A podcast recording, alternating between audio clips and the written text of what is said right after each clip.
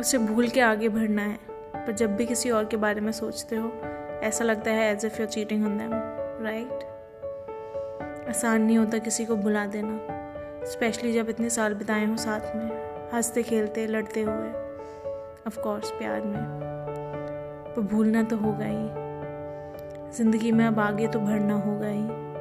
बस दुआ है तो उसकी खुशियों की और सलामती की। अब हमें भी दुख से बाहर तो निकलना होगा ही।